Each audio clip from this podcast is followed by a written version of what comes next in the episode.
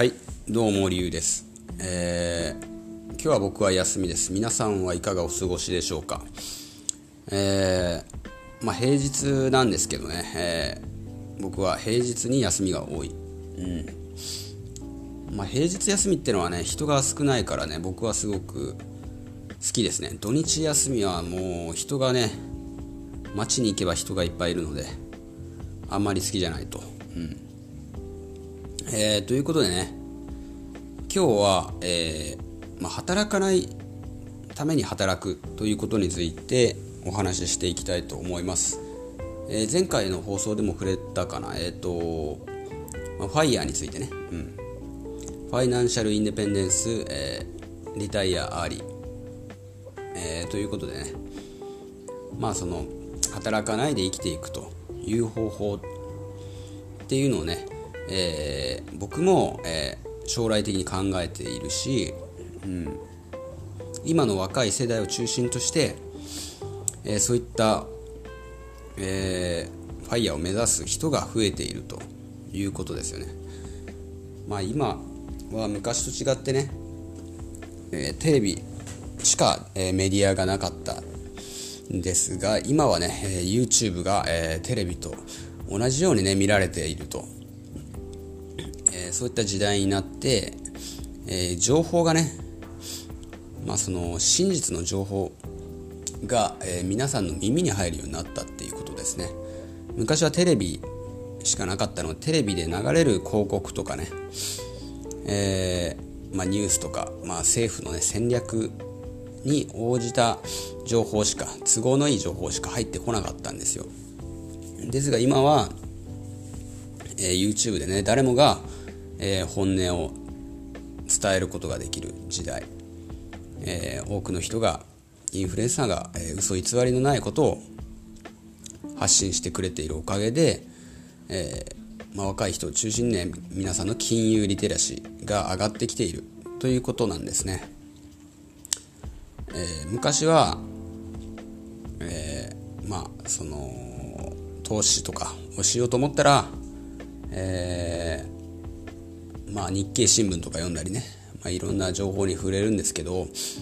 そこでまあ銀行とかに行ってね、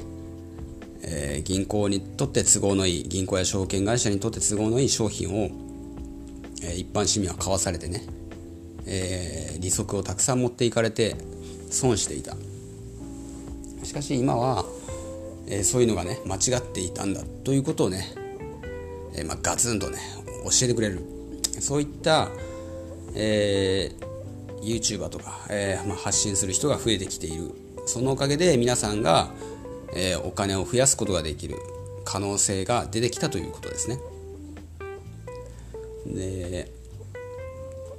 まあだからお金をね投資投資信託をする時は、えネットネットでの、えーまあ、楽天証券とかね SB SBI 証券とかそういったのを使って、えー、信託報酬の安いねインデックス投資。これに、えー、もうどんどん投資していきましょうと、うん。まあ、貯金するんじゃなくてもその貯金する額を全部ねそっちに投資しましょうと、うん、若いうちからもそれは若ければ若いほどいいし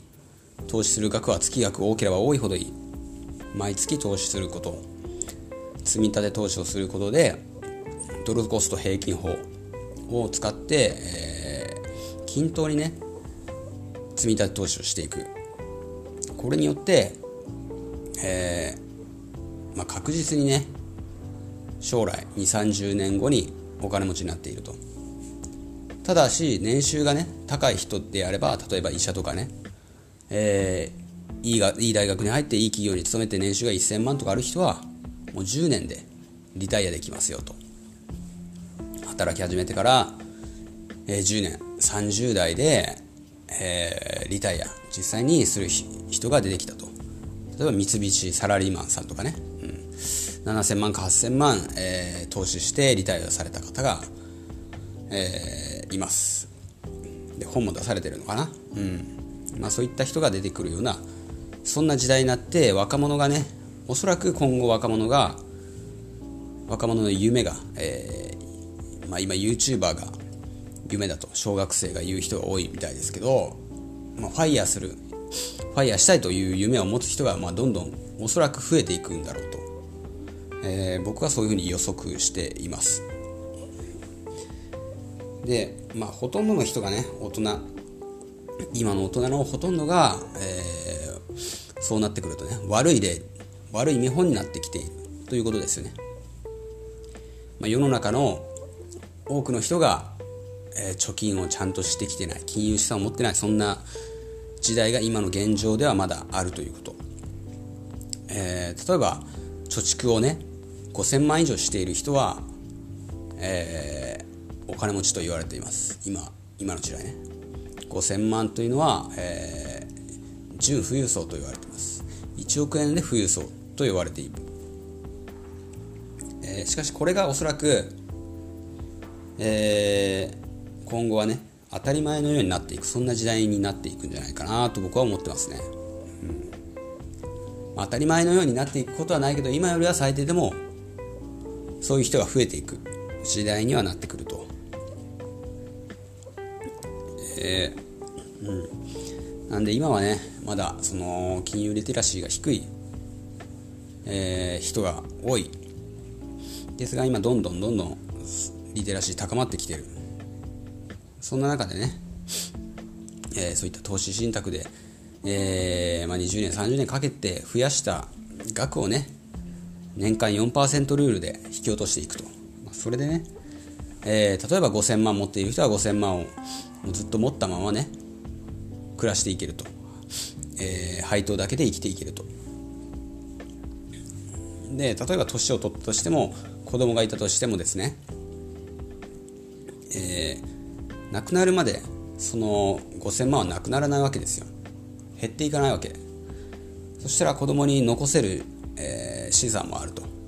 うん。まあ、非常に合理的な生き方なんですよね。なので例えばまあ1億円の資産があればそれを投資信託にインデックス投資にね S&P500 などの投資信託に、えー、入れていれば年間、えー、400万円でね生活ができる、えー、5000万なら年間200万3000万なら120万。まあ1億円あれば生活できるなんて言われてますが田舎ならね、えー、地方の田舎とかならまあ3000万5000万でもね生活はできます。家賃もねだいぶ安いので地方はね。うん。なんで、まあ、5000万でもねリタイアしようと思えばできるし別にセミリタイアでもいいわけですよね、うん、月に何回か働くとか。そういった生活でももういいわけじゃないですか、まあ、ほとんどの人が月、えー、20日とかね週5で働いているっていう現状がある中でそういった生活にシフトできる。それだけでもねかなり、えー、気が楽というか、うん、楽な生き方ができるということですよね。なので、まあ、今ねそういった生活をできている人は少ないし今やってもね、えー、白い目で見られる可能性はあります。なんで働いてないのに生活できるんだみたいなね、うん、そういった目で見られる可能性はあるけど今後はねそういった人がどんどん増えていくようになるので、えー、まあ、どんどんね投資していった方がいいと、うん、まあそのもらえるね給料のほとんどもう投資してもいいんじゃないかと、うん、それぐらいのね、えー、危害で生きていくのも、えー、全然いいんじゃないかなと思っています。えー、ということでね、今日の配信はこれぐらいで終わりたいと思います。ありがとうございました。